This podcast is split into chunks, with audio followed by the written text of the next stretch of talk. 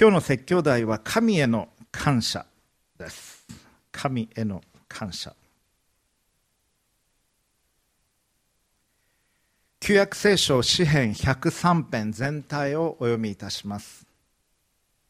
実はこれは先ほど歌った賛美のあの歌詞はこの詩編から取られている歌詞なんです。思い起こしながら聞いていただければと思います。詩編103編ダビデによる。我が魂を主を褒めたたえよ。私のうちにあるすべてのものよ。聖なる皆を褒めたたえよ。我が魂を主を褒めたたえよ。主のよくしてくださったことを何一つ忘れるな。主はあなたのすべての咎を許しあなたのすべての病を癒しあなたの命を穴からあがない。あなたに恵みと憐れみとの冠をかぶらせあなたの一生を良いもので満たされる。あなたの若さはわしのように新しくなる。主はすべて虐げられている人々のために正義と裁きを行われる。主はご自身の道をモーセにその見業をイスラエルの子らに知らされた。主は憐れみ深く情け深い怒るのに遅く恵み豊かである。主は絶えず争ってはおられない。いつまでも怒ってはおられない。私たちの罪に従って私たちを扱うことをせず私たちの咎に従って私たちに報いることもない。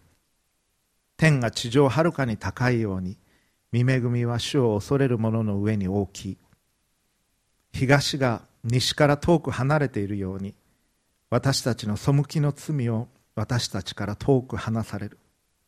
父がその子を憐れむように主はご自分を恐れる者を憐れまれる。主は私たちの成り立ちを知り私たちが塵に過ぎないことを心に留めておられる。人の火は草のよう野の花のように咲く。風がそこを過ぎるとそれはもはやない。その場所すらそれを知らない。しかし主の恵みは常しえから常しえまで主を恐れる者の上にある。主の義はその子らの子に及び主の契約を守る者その戒めを心に留めて行う者に及ぶ。主は天にその王座を固く立てその王国はすべてをすべを治める。主を褒めたたえよ見つかいたちよ御言葉の声に聞き従い御言葉を行う力のある勇士たちよ。主を褒めたたえよ主のすべての軍勢よ御心を行い主に仕える者たちよ。主を褒めたたえよすべて作られた者たちよ。主の治められるすべてのところで我が魂を主を褒めたたえよ。以上です。これはダビデ旧約聖書の中に出てくるダビデ。ダビデは紀元前1000年ぐらいの人ですから今から3000年前の人なんですけれどもダビデはイスラエルの王であり軍人であり兵士でありと同時に詩を書きまた盾事を奏でた、まあ、シンガーソングライターみたいな感じです。今風に言うならばミュージシャンでありそして政治家であり軍人でありタフなところもありながらまっすぐな心を持った人物でもありました。ダビデは私にとって非常に魅力的な人物です。ダビデは何回か大きな失敗もしましたけれども神の憐れみの側にいつも立つことができ続けた人です。でこの詩篇今お読みしましたけれども我が魂を主を褒めたたえよというところから始まっていきます。すごくパーソナルに始まっていきます。私の自分の魂に自分の心に語りかけている。私のうちにある全てのものよ聖なる皆を褒めたたえよ我が魂を主を褒めたたえよ主のよくしてくださったことを何一つ忘れるな。これ今日のテーマなんです。神様がよくしてくださったことを何一つ忘れてはならない。そしてそこから変わっていきます。二人称に変わっていきます。一人称私の魂よというところから3節に行くと主はあなたのあなたのすべての咎を許しあなたのすべての病を癒しと目の前にいる人に彼は語りかけていくんです。そしてさらにはもっと一般的に6節か主は全て虐げられている人々のために正義と裁きを行う。あの方々のためにも正義と裁きを行う。私に最初に語りあなたに語り彼らのことを語りそして最後は我が魂を主を褒めたというパーソナルに帰っていくすごく美しく書かれた詩だなというふうに思います。実はもう先週になりますけれども日曜日から新しい週が始まりますから先週の木曜日がアメリカですとサンクスギビングのお休みになります。アメリカはお正月それほどお祝いしませんのでサンクスギビングっていうのは日本のお正月に匹敵するような一番大きいお休みになります。大体木金土ぐらいが休みになります。私初めてアメリカに行きました時にまあ普通にお店やってるだろうと思ってマクドナルドも閉まるしスーパーも24時間やってたスーパーも閉まるし本当にびっくりしましたああ大きい休みなんだなというふうに思いましたけれどもどこにそのルーツがあるのか。それは今のアメリカ合衆国を基本的に作り上げていったのはイギリスから渡っていった人たち。1620年にイングランドからメイフラワー号という船に乗って今のニューイングランドと呼ばれるボストンとかマサチューセッツ州のあの辺りに行きました。それが1620年のこと。プリマス植民地というふうに呼ばれますけれどもそこに行った人たちのことをピルグリム・ファーダーズというふうに呼びます。で1620年に来てで冬が厳しくてあそこは北の方ですから雪も降りますし、まあ、多くの方が実際亡くなられたようです。しかしインディアンの人たちに教えてもらって収穫があってで今の時期収穫がやっと取れる時期なんです。でこの1年神様が守ってくださったということで1621年の11月の終わりの方に感謝の時を持ったんです。それがその起源です。プリマスの総督のウィリアム・ブランドフォードという人がいらっしゃいました。彼がインディアンたち約90人を招いて3日間お祝いをした。と言われています。でインディアンの人たちは5匹の鹿を捕まえてきた。ということです。たくさん食べ物があって村中1週間十分な食べ物があった。ということです。どういうものが食卓に並んだのか。七面鳥が並んだようです。ですから今でも七面鳥を食べますね。七面鳥一つは体が大きくてお肉がいっぱいあるっていうのも大きい理由なんですけども七面鳥とかぼちゃが食卓に上ったようです。その他にもカモですとかガチョウですとか白鳥も食べたかもしれないと言われています。でもこのお祝いは1回だけで毎年継続したわけではなかったようです。でも徐々に広がっていき19世紀の終わりまではあのボストンとかの地域ニューイングランドというんですけれどもあの辺りで広まったそうです。そして1863年に皆さんご存知のアブラハム・リンカーン大統領がこれを国民の祝日にしたそうです。今でもあの七面鳥七面鳥食べるんですけれども今年もやってましたがあの大統領が今年はあのトランプ大統領ですけど七面鳥連れてきて七面鳥に恩赦を与えてこの七面鳥食べませんとかいう儀式を今年もやってました。で去年はオバマ大オバマ大統領がやってきた政策にことごとく私は反対してきましたけれども彼が去年七面鳥に恩赦を与えたことには反対しませんとかあのジョークを言っておられましたけれどもそういう習慣があります。1863年にアブラハム・リンカンが国民の祝日にした。そして11月最後の木曜日というふうになってましたけれども1941年に11月の第4木曜日をサンクスギビングと定めた。ということでそういう歴史があります。でもまあアメリカに限らずこの時期は収穫祭というのは全世界で北、半球では行われています。日本でもいろんな収穫の記念の時があると思います。今日申し上げたいことはそのウィークエンドでもありますしサンクスギビングって神への感謝感謝祭ですから神に感謝を捧げる。というのが今日私がこの説教で申し上げたいことです。なぜか3つ理由を申し上げていきます。一つはなぜならば神様から多くの祝福を私たちは受け取っているからです。我が魂を主を褒めたたえよ主のよくしてくださったことを何一つ忘れるな。とありました。皆さんは多くの良いものを神様から受け取っておられます。すでに。ピルグリム・ファーダーズたちは最初の収穫を感謝してこの集まりを開きました。この収穫がなかったら彼らは生きていくことが実際できなかったと思います。それほど厳しい状況だった。神の守りと憐れみがないと生きていかれないということを彼らは知っていました。そうであったならば収穫の仕方を教えてくれたインディアンの方々ともっと仲良くしていればというふうに、まあ、思うわけですけどもそれをちょっと置いておきまして神の憐れみと祝福なしに生きていかれないことを彼らは知っていました。で我々はどうでしょうか？神の守りと憐れみなくしても生きていかれるような気がしていると思います。科学の発達とともに我々は神に感謝をしていかなくなりました。農業に頼っていた時期は本当収穫は気候次第。いろんな災害もありますから本当に神に祈るしかなかった。でも計算できるようになると科学発達していくとあんまり神に感謝しなくなっていった。傲慢になっていった。そういう歴史があります。皆さんは自分がいかにちっぽけな存在かっていうのを感じたことってのは最近あるでしょうか？都会にいると自然に触れる機会が少ないので全部自分でコントロールできるように感じたりします。電車も大体スマホで調べれば何時に出れば何何時に着くか分かりますしコンビニに行けば食べ物とかとりあえず必要なものは絶対ありますしランチだってそんなに高くなくて食べることができるし別に神様のことを思わなくても普段暮らしていけるように感じると思います。特に都会にいると。豊かさの中に我々はいます。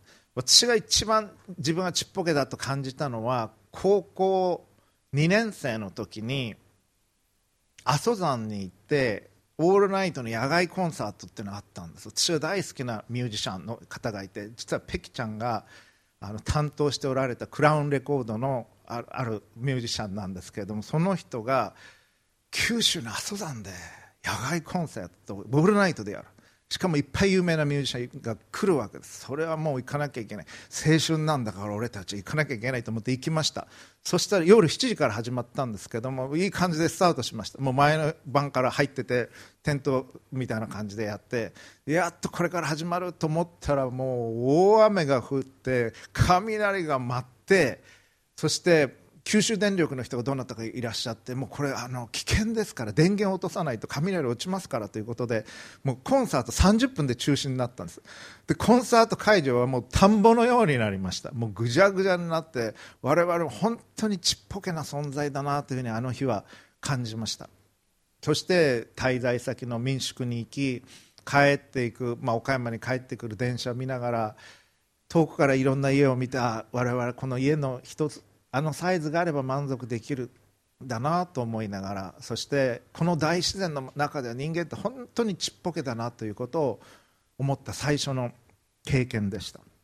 また東日本大震災が起きた時も我々はあの巨大な大震災津波の前にただ逃げるしかない存在だということを感じたと思います。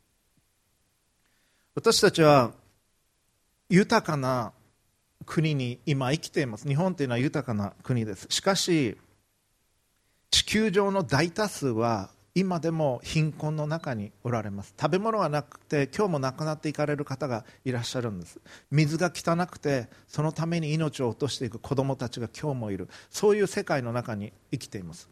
なぜダイエットが難しいのか知ってますか皆さん？なぜ体重が落ちないのか苦労している方いらっしゃるでしょう。それは人類の歴史というのは飢餓との戦いだったからです。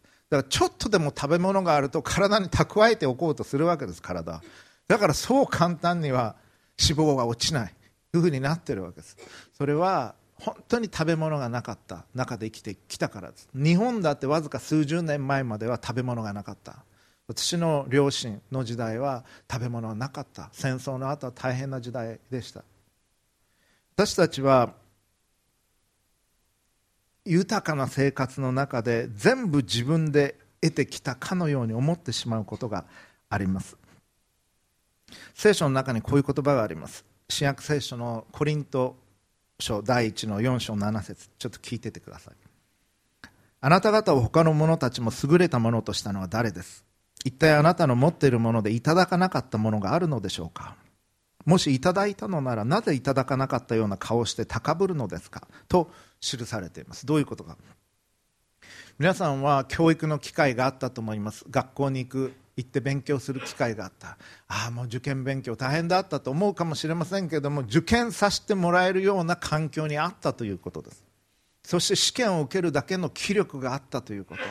そして記憶力も含めた含めた能力も与えられたということ。これ皆さんが自分の力で得たものじゃない。命だって与えられたもの。両親だって与えられたもの。家族だってそして行く学校だって与えられたもの。塾に行った人は自分で塾作ったわけじゃないと思います。それも与えられた。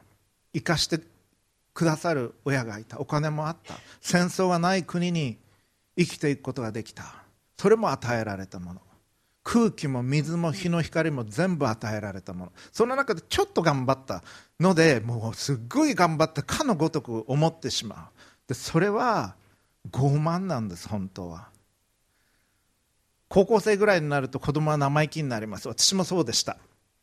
親に対してすごく批判的でした。反抗期というやつです。皆さんどうだったでしょうか？そして一人で生まれて一人で大きくなったかのごとくそういうふうな顔をしていました。しかし実際はそうではない。自分に子供ができてみると子供が生まれてくるまで大変。先週ね綿谷家に新しい命が男の子が誕生しました。そして生まれてきたらもっと大変なんです 実は親は。もうレストラン行くこともままならないし買い物も大変だしいつも面倒見なきゃいけないしおむつも変えなきゃいけないしミルクも与えなきゃいけないし動きハイハイしだしたらもっと大変ですね危険ですから見見とかなきゃいけない。おんぶして抱っこしてそして子供はいつでも泣きます。夜中だって。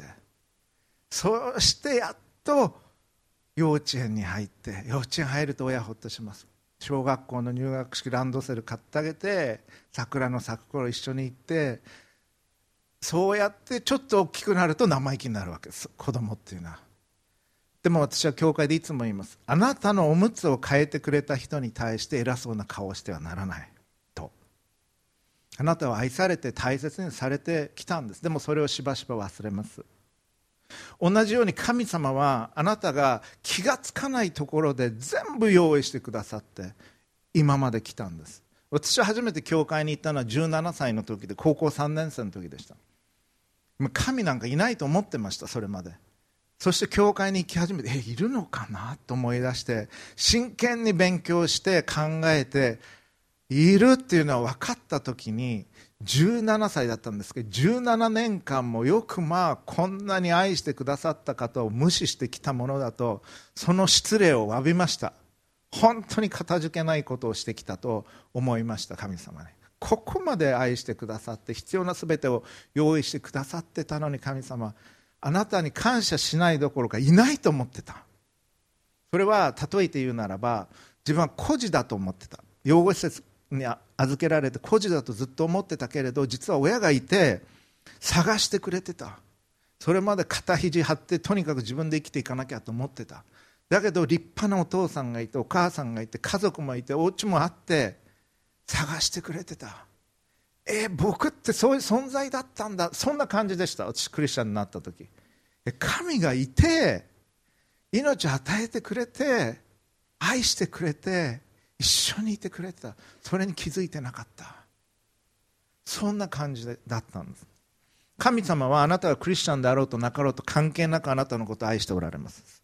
クリスチャンであろうとなかろうと全然そんなことは関係ない。全ての人は神によって作られてるんです。あなたは神によって命が与えられた。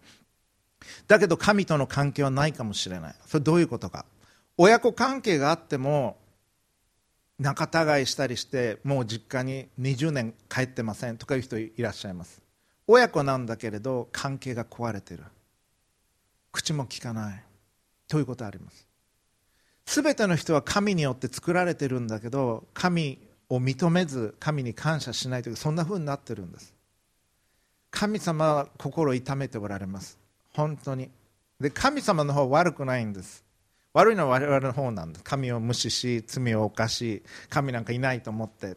悪くない神様の方から近寄ってきて手を差し伸べて許しを語って私のもとに帰ってきなさいと言ってくださってるんです。それがクリスマスの出来事なんです。来週の日曜日からクリスマスに向かう4週間が始まります。それをキリスト教の暦ではアドベントと言います。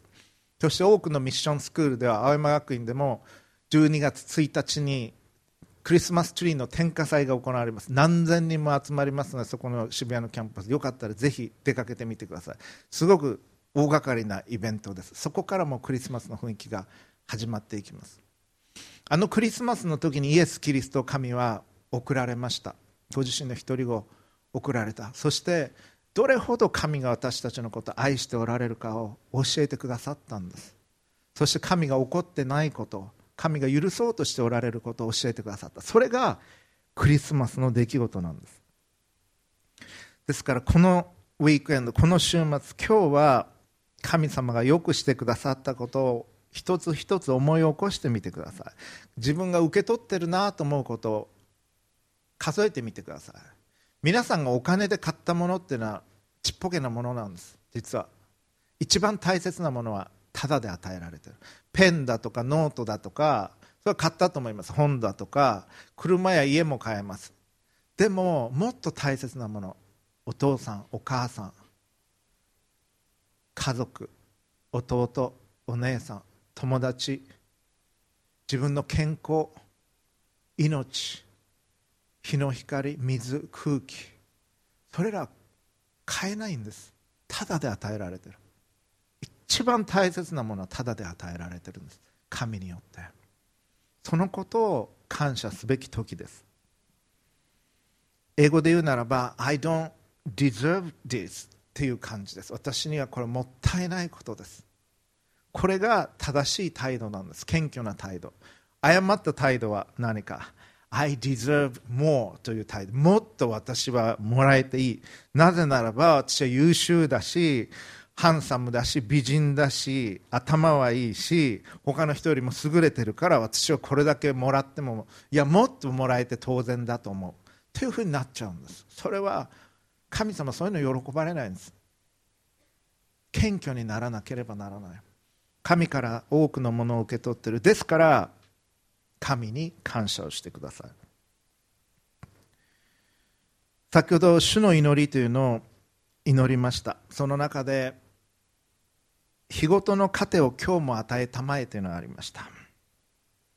実際には日本では毎日食べるパンがないほど苦しんでいる人というのは少ないと思います。この国は豊かな国です生活保障もあります。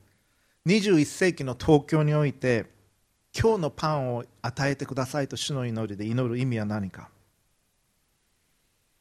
パンがあっても生きられない人がいるんです。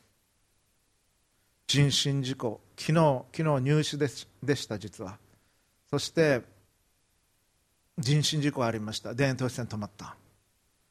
そして同僚の先生方ああこれがもうちょっと早かったら大変なことでした。受験生たちが来れませんでしたというふうに言われてその言葉を聞いて私は複雑な気持ちでした。確かにそれはそうなんです。だけど人が亡くなるということは大変なことなんです。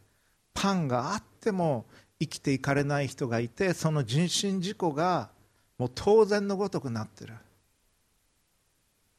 パンがあっても生きることができない。東京における今日の本質的な問題はパンが少ないことではないんです。自分の価値を確認しようとしてあまりにも多くのものを集めようとしているということです。もうこれで十分だと知るということ。自分の虚無感を満たそうとしていろんなものを集めようとしてる。それが私たちの問題です。そしてこの神が与えてくださるパンっていうのは愛を含んだパンなんです。皆さんは餌で生きるんじゃないんです。皆さんは毎日日ごとの神からの食べ物をいただいて生きていくんです。そして知ることたることを知る。あなたは餌で生きるように作られていない。あなたは神からの愛のある贈り物で支えられていくんです。そして2番目私たちが神様に感謝する理由。それは神が憐れみ深いお方だからです。先ほどお読みしました箇所に人の日は草のよう野の花のように咲くとありました。風がそこを過ぎるとそれはもはやない。その場所すらそれを知らない。どういうことか。イスラエルなんですね。この聖書が書かれている文脈は。イスラエルで風が吹くっていうことは砂漠の熱風が吹くということなんです。花が咲いていてもそれこそオーブンから出てくるような熱い風が吹く時に花はもう枯れてしまうんです。一瞬によって。だから人の日は草のよう野の花のように咲くけれども皆さんは今咲いてるけれどもひとたび何か起こると風が吹くとそれは枯れてしまう。そうするともう誰も覚えてない。あなたの人生が終わって100年後にもし主が再臨を待たれるなら何人の人があなたのことを覚えてるでしょうか？覚えててほしいと思うんです人は。例えば息子が亡くなった時若くしてどうかこの子が生きてたことを覚えててほしい。よく言われます。子供を失われた親御さんたちは。そして自分が生きていた証を残したいと思います私たち。何らかの形で。だからお墓は石で掘られていくんです。長く持つように。私たちは自分が小さくそのことを知ってるのでより大きいものに自分のアイデンティティを求めていこうとします。例えば何々大学に行きました。何々大学の何とかです。何とか会社の何とかです。何とか会社のこういう社長をしてます。あるいは専務をしてます。何とかです。自分がちっちゃいことを知ってるから自分よりも大きい何かを持ってきてそれと同一視して自分の自我が大きくなる。ことを求めるんです実は。心理学的に分析するならばですけれども。そして長く続いてほしいと思う。だから大学であるなら古い大学とつながりたいと思う。例えばオックスフォードだとかパリ大学だとかボローニャとか古い大学。自分の本を寄贈するんでも町の図書館よりはオックスフォードに寄贈したいと思ったりするのはそれが理由です。永遠に続いていってほしいプレスティージャスの大きいものの一部に自分が重なっていきたいと思う。それによって自我の肥大を感じるんです。でも本当は自分の弱さを知ってます。心の中で。自分の意志の弱さも知ってる。自分の横着さも知ってる。自分の心の小ささも。頭がそれほど自分が思ってるほど願うほどよくはないということも。したいと思うことを実際にはできずしたくないことを行ってしまうということも知っている。そしてそれを隠そうとしてしまう。立派であるかのごとく振る舞いたいと思う。でも神はそのちっちゃい弱い自分を知ってくださってるんです。知ってくださった上で受け入れて愛してくださってるんです。今日の聖書箇所もう一回読みます。私たちの罪に従って私たちを扱うことをせず私たちの咎に従って私たちに報いることもない。私たちはこういうこと悪いことしたから神様が罰を与えるとかそういう方じゃないということです。天が地上をはるかに高いように見恵みは神の見恵みは主を恐れる者の上に大きい天が地上から本当に高いように神は豊かな祝福を注いでくださるというんです。これ本当に美しいポエティックな詩的な表現です。東が西から遠く離れているように私たちの背きの罪を私たちから遠く離される。東は西からどのくらい離れていると思いますか皆さん。これはもう数学的に表せない。詩としてしか表せないんです。ダビデは本当に美しい詩を書いたと思います。東が西から遠く離れているもう全然違います東と西は。のように神は私たちの背きの罪を私から遠く離される。父がその子を憐れむように主はご自分を恐れる者を憐れまれる。全てを知った上で神は私たちが聖書の表現を用いるなら創世記は地の塵から、まあ、この元素から作られたということです。だから死んだ後は土に戻っていきます私たちは。そういう存在に過ぎないということを神は知ってその上で父として父親として私たちのことを愛していてくださる。今日も主の祈り祈りましたけど主の祈りってすごく大切なんです。イエス様が教えてくださった唯一の祈りなんです。こう祈りなさいと。そして天にいらっしゃる私たちのお父様という言葉で始まります。あなたのお名前が聖なるものとされますように。この祈りはねすごく大切なんです。私自身主の祈り毎日祈っています。でそれによって自分が変えられてきたというのを感じています。天にいらっしゃる本当に私たちのことを愛してくださっているお父様である神に絶対的な信頼を持ってこの方は全ての良きものをくださるということを信頼を持って祈りを立てるんです。神に向かって。あなたのお名前が聖なるものとされますように。あなたがすべを収めているその天の御国がこの地上になっていきますように。御心が天でなるように地になりますように私の人生に今日なりますようにと祈るこの方に信頼を持ってその時に皆さんの人生変わります私の人生少なくとも変わりました。神への絶対的な信頼を持って神の愛を受け取りながら朝を始めていく時に。この方の前にいる時にありのままの自分で素顔でいられるんです。仮面をつける必要はない。主は憐れみ深く情け深い。怒るのに遅く恵み豊かである。牧師をして私が気づいたことそれはすべ全ての人は罪悪感を持って生きてます。今までやってきたことの失敗恥ずかしいこと本当につらいあんなことを言わなきゃよかったあんなことしなきゃよかった。皆さんもそうだと思います。手を挙げてくださいとは言いません。その罪のすべてを神は許そうと言ってくださってるんです。私たちは人から受け入れられたいとも人から認められたいとも人から受け入れられないと幸せになれないように感じてしまう。でもそうじゃないんです。神が認めてくださればそれでいいんです。例えば大学の授業だったら友達から「へなんか成績良さそうだね」って言われてもまあそれは悪い気はしないと思いますけど重要なことはそのクラスを教えている教授がどう思うかです。でその教授が点数つけるわけですから。同じように人からどう思われようと神がどう見ておられるか。それが一番大切なんです。神があなたのことを愛しておられ受け入れておられ支えようとしておられることを知りそれを受け取るということです。その時にたとえ誰から拒否されても無視されてもそれはあんまり面白いことではありませんけどまあしょうがないかという感じになります。永遠に変わらない方があなたをあるがままで受け入れその罪を許そうとしていてくださるんです。この方のもとに来ていただきたいのです。そして3番目に神に感謝する理由。それは神はあなたに力を与えられるということです。神はあなたにしてほしい働きがあるんです。神は何も遊んでおられるわけじゃない。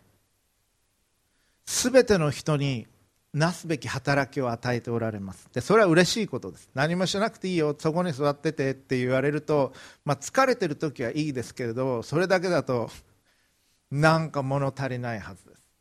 すべての人にはなすべき働きがあるんです。そしてあなたじゃなきゃできないことがある。で神はあなたにしてほしいと思っておられる働きというのがあるんです。神は私にしてほしいと願っておられる働きがある。それをするときに私は一番充実します。なぜならばそれにふさわしい力もチャンスも神与えてくださるからです。能力も。そして私はそれをしたいと思う。それはしばしば困難だと思います。でもそれをやりたいと思う。筋肉はトレーニングしないとつかないんです。筋トレに行って皆さん例えばパーソナルトレーナーかなんか頼んで何千か払って行ってじゃあもうやる気満々で来てパーソナルトレーナーの人が「ああ今日ようこそいらっしゃいました。じゃあそこ座っててあの紅茶とケーキがあるんでゆっくりしてってください。僕が代わりに運動しておきますから」って言われたら嫌ですね。運動したいわけです。運動したくて来た。もうその覚悟で来てるわけですからベンチプレスもやらなきゃいけないし腹筋もやらなきゃいけない。そうやって初めて筋肉っていうのはついていくんです。でだんだん筋肉っていうのはついていきます。同じように神はあなたにしてほしい働きがある。でそれをやっていくときに今までのキャパシティはここだったのにぐーっと頑張ってここまでできるようになるんです。でもっとやってるうちにここまでできるようになる。仕事ってそういうとこあるんですね。私も仕事論文があってなんか学会発表があって説教の準備がうわこれ大変だなと思って。最初日曜日の説教だけで本当大変だったでもそれどころじゃない。もっとやらなきゃいけない。できるようになっていくんです。そういう意味での筋肉がついていくようになる。大変な中でやっていく中でどんどん筋肉っていうのは増えていくんですね。キャパシティっていうのは上がっていく。同じようにあなたに神が願っておられる働きをしていくときにあなたはもっとケーパブルになっていく。力が伸びていきます。そしてあなたがその中で謙虚であるならばもっと多くの働きを神は与えてくださいます。傲慢になったら使えない働きというのがあります実は。謙虚でなければできない働きというのはある。今日の証でも言ってくださいました。この聖書は分厚いけれども結局何を言ってるのか。キリスト教概論1を取ってる人なんかいますか？今1を取ってるっていう人。はい。2を取ってる人。はい。キリスト教概論1を取ってる人はキリスト教は何を言ってるか一言で言えるようにならなければなりません。私が教えているクラスでは期末試験にそれを出します。他のクラスは先生次第ですけれども結局何なんですか？イエス様にある人は聞きました。聖書の中で一番大切な戒めなんですか？一つはさっき超ペキシメが言ってくださいました。神を愛することなんです。それが一番大切なこと。マタイによる福音書22章に書かれています。心を尽くし精神を尽くし思いを尽くしあなたの主である神を愛しなさい。私たちのことを命がけで愛してくださっている神の愛を知りこの神をお愛しするということ。それが一番大切なこと。そして2番目に大切なことは自分を愛するように隣人を愛するということです。神は全ての人を愛しておられる。その方々を自分を愛するように愛するということ。聖書は分厚いけれども結局何を言ってるのかといったらそれなんです。神の愛を知りその愛を受け取り神をお愛しするということ。そして自分が寒い時は来たいと思うし喉が渇いたら飲みたいしお腹がすくと食べたい。いい学校に行きたいと思うしいい就職をしたいと思ういい結婚したいと思う。他の人だってそうなんです。他の国の人だってそうです。自分を愛するように隣人を愛する。それがキリスト教がイエス様神様が聖書が言ってることなんです。それが中心なんです。神はあなたにしてほしいこと。それは神の愛を知り神を愛してほしいと思っておられる。そして神はあなたに自分を愛するように隣人を愛してほしいと思っている。そのために勉強しそのために力をつけそのために経験を積み人々に仕えていってほしいと思っておられるんです。自分だけが良い生活をするのではなく全ての人が愛のうちにより食べるものがあり着るものがあり満足する生活ができるようにそういうふうにこの社会をしていってほしいと神は願っておられます。あなたの仕事を通しあなたの家庭を通しそしてまたこの神の愛を伝えていってほしいと願っておられます。まず自分が受け取りそれを分かち合っていってほしいと思っておられるんです。あなたの影響力の中で神の愛が伝わるような働きをしてほしい。あなたが一緒にお茶を飲む時にその人に神の愛が伝わるように。お花を生ける時にその人に神の愛が伝わるように。あるいは真面目に仕事をする中で勉強する中でスポーツをする中でフェアにゲームをしていく中で神の愛が伝わるようにしてほしい。人と人とを紹介してつなげていく中で神の愛が実現していくようにしてほしい。そしてこの神の平和がこの地において実現するように努力をしてほしいと神は願っておられるんです。そそしてそのための力をあなたに私に与えてくださるんです神は。そしてなすべき働きがあるんです。あなたじゃないと伝えていくことはできない人っていうのはいるんです。そのために教会は建てられミッションスクールは建てられそのために多くの努力を払って人々は神の愛を伝えるために今日ここまで来たのです。そしてクリスマス12月24日。このこれ楽しい日になります。ここですっごく楽しいゴスペルコンサートがあって説教短いですその日は。もうほとんどコンサート。実は。で新しい人も連れてきてください。でクリスマスでディナー、まあ、お昼ですけどディナーと呼びましょうがあります。まだメニューはあの決めてる途中ですけどすごく豪華な食事が用意されますので楽しもちろん無料です。楽しみにして来てください。楽しい日になると思います。それもエキストラペーパーで多分キリスト教概論を取ってる人は書くことができると思います。これからクリスマスの時期ぜひアドベントの時期神の愛を覚え神に感謝をする時期にしていっていただきたいと思います。共にお祈りを捧げましょう。黙祷の姿勢をお取りいただけると幸いです。父なる神様尊いお名前をあがめます。今日この日曜日あなたに感謝する日曜日にいたします。あなたが多くのものを与えてくださいました。普段気が付くこともなく当然だと思っていることも多くありましたが実は多くのものを受け取っていたことに今日気づきました。今まで感謝が少なかったことをごめんなさい。あなたに感謝をします。またあなたは憐れみ深い方であるということを学びました。あなたの愛が分かるように助けてください。そしてまたあなたは力を与えてくださる方であることを学びました。力を与えてください。あなたの愛を知りあなたが願っておられることを実際に行うことができますように。そしてそのために何よりもあなたの愛を深く知らせ知らせてください。実感できるままに。まるで子供がおんぶしてもらう時お父さんの体温を感じるようにあなたの体温を感じるほどにあなたのそばにおらせてください。あなたのご愛に感謝をします。救い主主イエス・キリストのお名前によって祈ります。アーメン。どうかご自分の言葉で一言神様にお祈りください。